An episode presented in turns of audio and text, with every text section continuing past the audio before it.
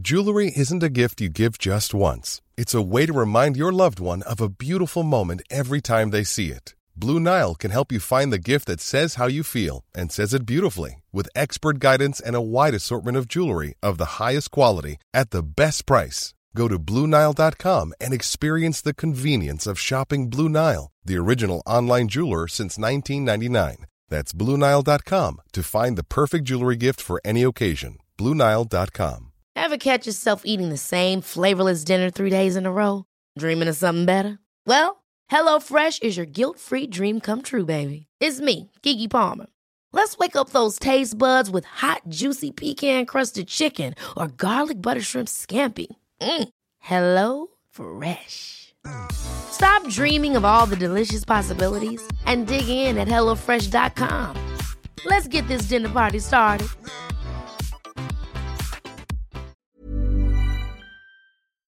En ce moment, on parle beaucoup de la santé mentale. On voit de plus en plus de contenus d'influenceurs, de podcasts, de médias de manière générale aborder le sujet. Et pour cause, vu la situation actuelle d'enfermement, de privation de liberté à cause de la crise sanitaire. Aujourd'hui, j'ai décidé à mon tour d'aborder ce sujet sur l'émission à votre demande dans les derniers sondages que j'ai pu faire sur l'Instagram du podcast.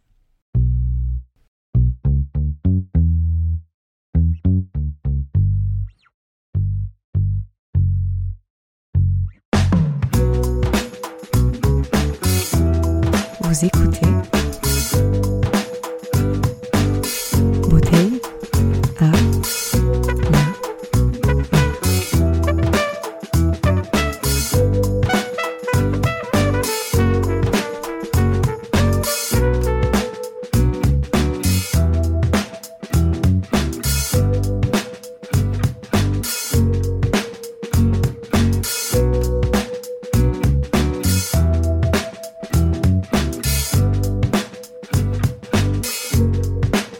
Vous écoutez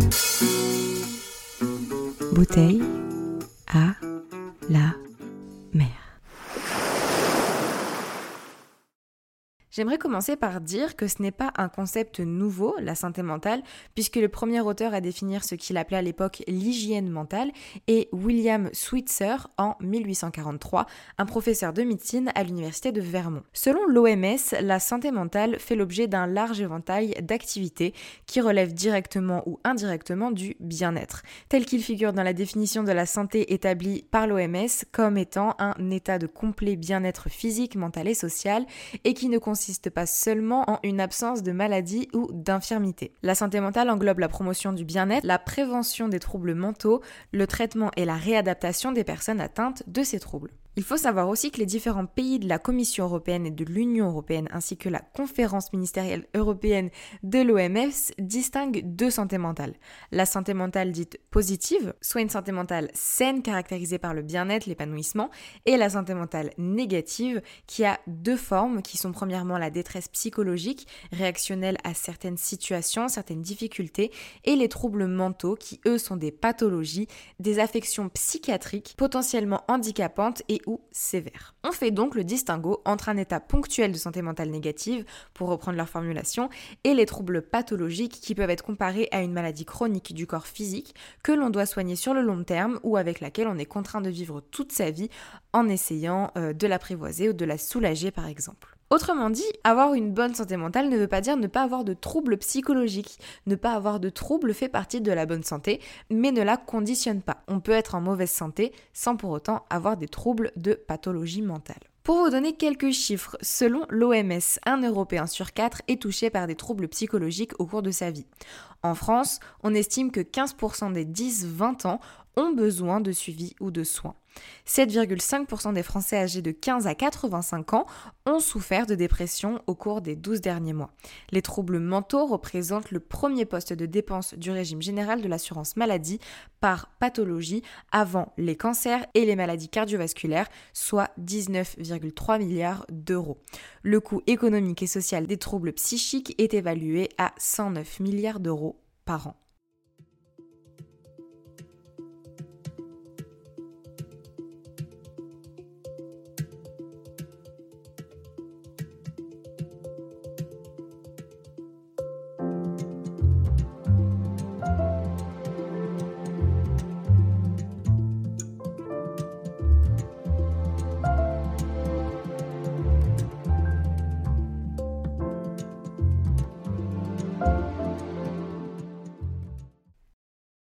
Donc je vous ai donné quelques chiffres, quelques définitions. La santé mentale est donc tout aussi essentielle pour notre bien-être que notre santé physique. Et pourtant, on va bien plus facilement chez le médecin généraliste que chez un psy. Mais alors pourquoi une telle dichotomie entre ces deux santé qui ne font pourtant qu'une en réalité?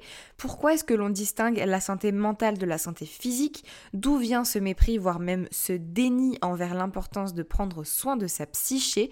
Eh bien ça tend de plus en plus à changer, mais ça n'en reste pas moins une réalité. Socialement parlant, il est beaucoup plus admis d'être un ou une malade physique ou une malade mentale. On associera encore trop souvent cette idée à celle d'être fou ou folle, d'être mal luné, d'être détraqué, et j'en passe. Je dirais pour commencer que ça vient déjà du fait qu'un mal mental ne se voit pas forcément et donc est invalidé, réduit au silence, voire même parfois ridiculisé. À moins d'avoir un trouble mental pathologique qui se manifeste sur le corps physique, on a souvent tendance à ne pas voir ou à refuser de voir le mal du corps non physique lorsqu'il est là. Tout d'abord, malgré le fait qu'en France, on essaye de mettre la santé mentale de plus en plus en avant dans le débat public, dans les dépenses publiques, comme vous avez pu l'entendre dans ces derniers chiffres, le secteur médical souffre de nombreux obstacles, notamment de celui qu'on appelle l'approche biomédicale. La définition de notre ami Wikipédia nous dit que les sciences biomédicales correspondent à un champ d'études étendu des sciences de la vie ayant pour but les applications directes des connaissances des lois de la vie en médecine.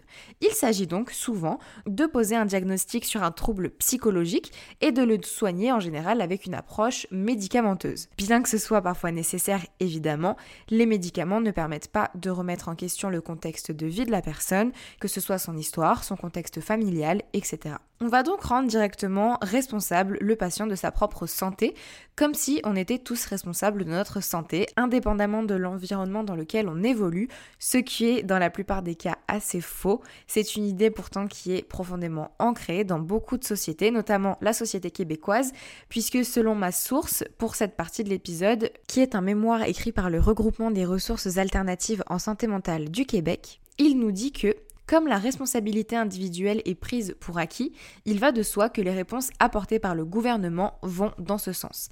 Par exemple, des sommes considérables sont investies dans l'étude de la part génétique des problèmes de santé mentale, alors qu'une infime partie des budgets est consacrée à l'amélioration des conditions de vie et à l'étude des composantes environnementales dans le développement de ces problèmes. Ici, on parle évidemment de la société québécoise, mais il en va de même pour de nombreuses autres sociétés occidentales qui prennent plus en charge l'aspect médical, l'aspect génétique, face à l'approche psychologique, également sociologique des soins de santé mentale. En France, par exemple, les psychologues ne sont toujours pas pris en charge par la sécurité sociale, alors que les psychiatres le sont.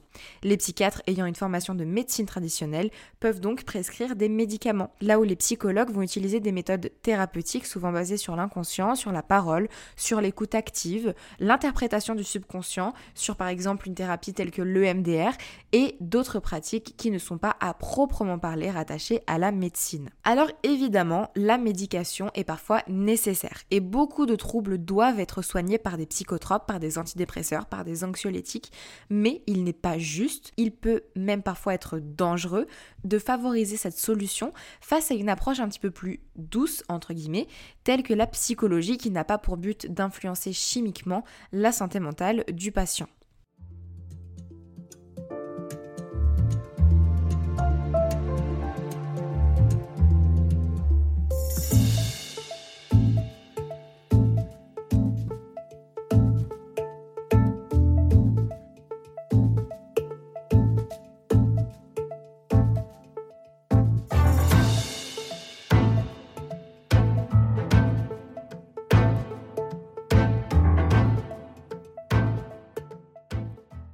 Je tiens à préciser dès, maintenant que je ne suis pas professionnelle dans le domaine, je ne suis pas psychologue. Euh, si jamais vous l'êtes, si vous avez fait des études dans le sujet, si vous êtes même euh, médecin, peu importe, je vous invite à venir compléter ce que je dis, à venir me corriger si je fais des erreurs, parce que je vais certainement en faire. Euh, vous avez bien évidemment l'espace commentaire, que ce soit sur YouTube, sur Apple Podcast ou sur Instagram, pour venir me corriger et je n'hésiterai pas à mettre des corrections dans la description de cet épisode. Pour revenir sur ce que je disais, cette idée renforce les préjugés et les obstacles auxquels la psychologie doit faire face. C'est ce qui va amener les personnes à ne pas vouloir passer le cap d'aller consulter pour leur santé mentale, car elles ne veulent pas être considérées comme malades, comme fous ou folles. Ce qui rend légitime certains discours qui tendent à décrédibiliser les psychologues, à croire que l'on peut se soigner seul, que tout dépend de nous, de notre développement personnel. À ce sujet, je vous mettrai une vidéo de la carologie qui parle de ça, euh, du, fait, du fait que pendant longtemps, elle ne s'est pas sentie légitime d'aller mal, sous prétexte que le développement personnel nous fait croire que l'on est absolument maître et maîtresse de nous-mêmes, que notre entourage ne comprend pas forcément les troubles desquels on est atteint, et euh, elle parle également de beaucoup d'autres choses qui sont liées à ce sujet de la santé mentale et de la légitimité de se faire soigner, de se faire accompagner. Je vous la laisserai en description. C'est super intéressant si jamais vous avez envie d'approfondir un petit peu euh, le sujet. Tous ces mécanismes, ces schémas de pensée qui sont ancrés dans la société conduisent à une mauvaise prise en charge des personnes qui souffrent, qui ont besoin d'aide et qui n'ont souvent pas les moyens de se faire soigner, que ce soit des moyens financiers, euh, qui n'ont pas aussi l'éducation, donc un moyen euh, intellectuel d'une certaine façon, pour savoir qu'ils peuvent être soignés, que ce n'est pas de la comédie, que ce n'est pas de l'exagération. Ça amène à des gens qui n'ont même parfois pas conscience qu'ils peuvent sortir de certaines spirales infernales de mal-être pour enfin être pris en charge et se sentir mieux, être en meilleure santé. Bref, ça amène beaucoup de problèmes à l'échelle d'une société et on pourrait même peut-être dire à l'échelle du monde. On connaît tous et toutes quelqu'un, je pense, qui ne croit pas aux psychologues, qui estime qu'on peut être son propre thérapeute, que nos amis suffisent, qu'il suffit de se bouger un petit peu et d'arrêter de se regarder le nombril.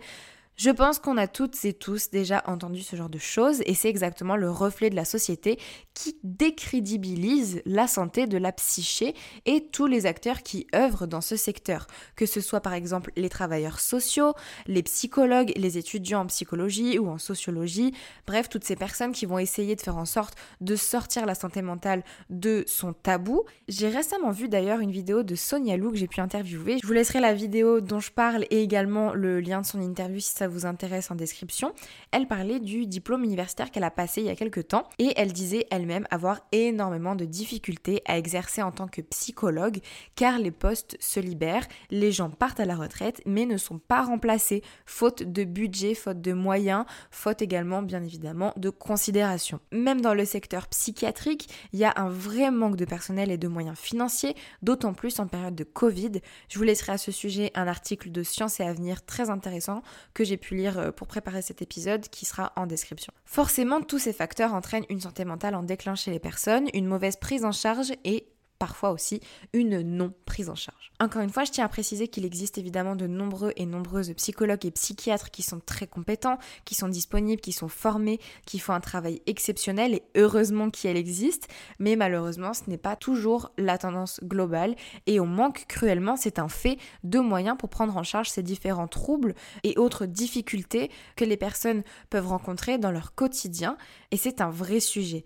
Parmi les troubles de la santé mentale, je pense notamment à la dépression. Pour vous donner la définition du Larousse, la dépression est un état pathologique marqué par une tristesse avec une douleur morale, une perte de l'estime de soi, un ralentissement psychomoteur. C'est donc une pathologie, soit une maladie. Une personne dépressive est avant tout malade. Ce n'est pas un état de déprime passager, ce n'est pas un simple coup de mou, ce n'est pas un moyen d'attirer l'attention ou de se faire plaindre.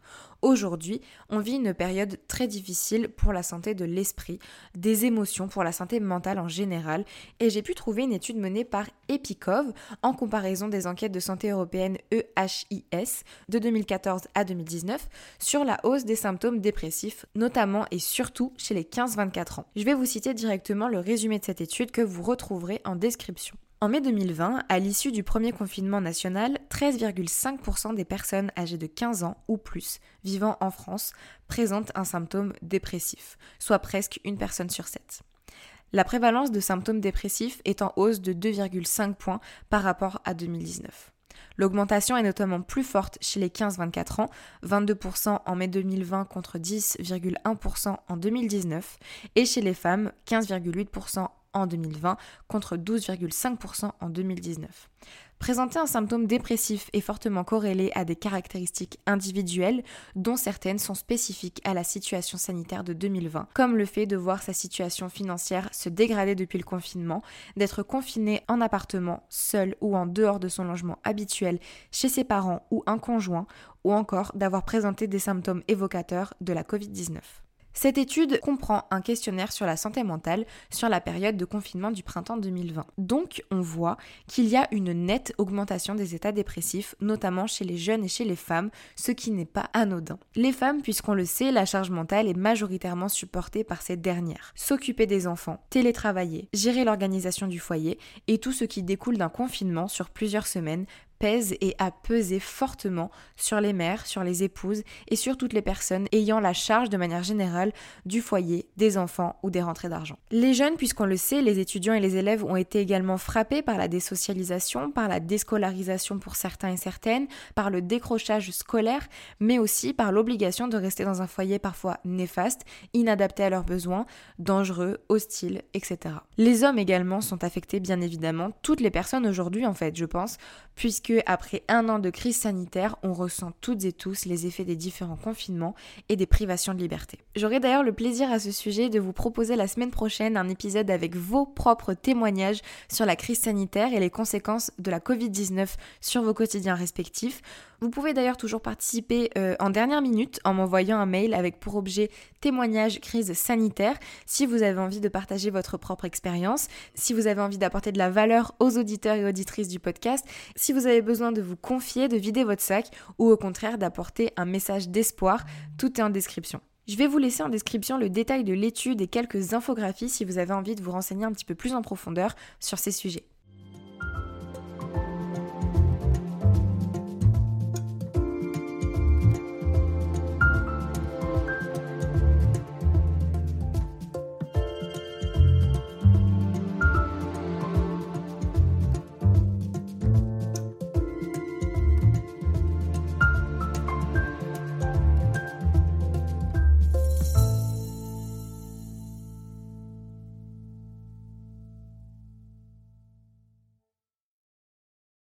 Pour conclure cet épisode, j'aimerais vous dire qu'il faut qu'on déconstruise ensemble cette idée trop répandue que la santé mentale est différente de la santé physique.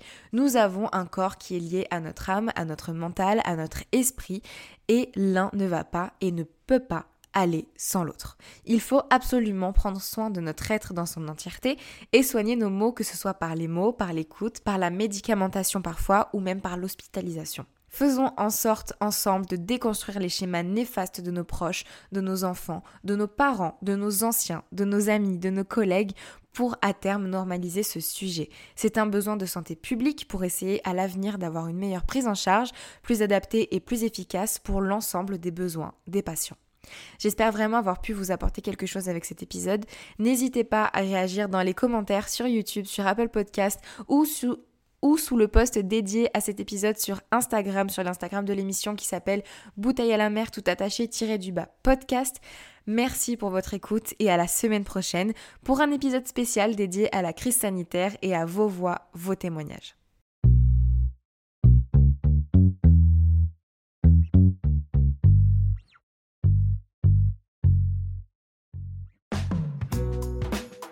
Merci à toi d'avoir écouté l'épisode jusqu'au bout. Je t'invite dès aujourd'hui à soutenir Bouteille à la mer en mettant 5 jolies étoiles sur Apple Podcast avec un commentaire pour me dire ce que tu as pensé de cet épisode.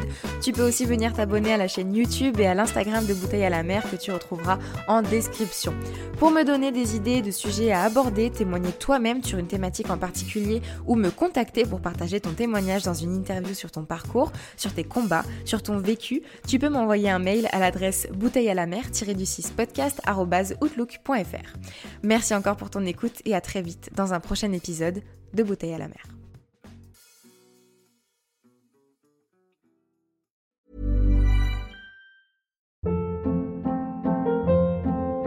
Hold up. What was that? Boring. No flavor. That was as bad as those leftovers you ate all week. Kiki Palmer here, and it's time to say hello to something fresh and guilt-free. Hello Fresh. Jazz up dinner with pecan-crusted chicken or garlic butter shrimp scampi. Now that's music to my mouth. Hello Fresh. Let's get this dinner party started. Discover all the delicious possibilities at hellofresh.com. I'm Sandra, and I'm just the professional your small business was looking for. But you didn't hire me because you didn't use LinkedIn jobs. LinkedIn has professionals you can't find anywhere else, including those who aren't actively looking for a new job but might be open to the perfect role, like me. In a given month, over 70% of LinkedIn users don't visit other leading job sites. So if you're not looking on LinkedIn, you'll miss out on great candidates like Sandra. Start hiring professionals like a professional. Post your free job on linkedin.com/people today. There's never been a faster or easier way to start your weight loss journey than with PlushCare. PlushCare accepts most insurance plans and gives you online access to board-certified physicians who can prescribe FDA-approved weight loss medications like Wigovi and Zepbound for those who qualify. Take charge of your health and speak with a board-certified physician about a weight loss plan that's right for you. Get started today at plushcare.com slash weight loss. That's plushcare.com slash weight loss. plushcare.com slash weight loss. Quality sleep is essential. That's why the Sleep Number Smart Bed is designed for your ever evolving sleep needs. Need a bed that's firmer or softer on either side? Helps you sleep at a comfortable temperature? Sleep Number Smart Beds let you individualize your comfort so you sleep better together. JD Power ranks Sleep Number number 1 in customer satisfaction with mattresses purchased in-store. And now, save 50% on the Sleep Number limited edition Smart Bed for a limited time. For JD Power 2023 award information, visit jdpower.com/awards. Only at a Sleep Number store or sleepnumber.com. Ever catch yourself eating the same flavorless dinner three days in a row? Dreaming of something better? Well, HelloFresh is your guilt-free dream come true, baby. It's me, Gigi Palmer. Let's wake up those taste buds with hot, juicy pecan-crusted chicken or garlic butter shrimp scampi. Mm. Hello Fresh. Stop dreaming of all the delicious possibilities and dig in at HelloFresh.com. Let's get this dinner party started. Planning for your next trip? Elevate your travel style with Quince. Quince has all the jet setting essentials you'll want for your next getaway, like European linen, premium luggage options, buttery soft Italian leather bags, and so much more. And is all priced at 50 to 80% less than similar brands. Plus, Quince only works with factories that use safe and ethical manufacturing practices. Pack your bags with high-quality essentials you'll be wearing for vacations to come with Quince. Go to quince.com/pack for free shipping and 365-day returns. Mom deserves the best, and there's no better place to shop for Mother's Day than Whole Foods Market. They're your destination for unbeatable savings, from premium gifts to show-stopping flowers and irresistible desserts. Start by saving 33% with Prime on all body care and candles. Then get a 15-stem bunch of tulips for just $9.99 each with Prime. Round out Mom's menu with festive rosé, irresistible berry chantilly cake, and more special treats. Come celebrate Mother's Day at Whole Foods Market.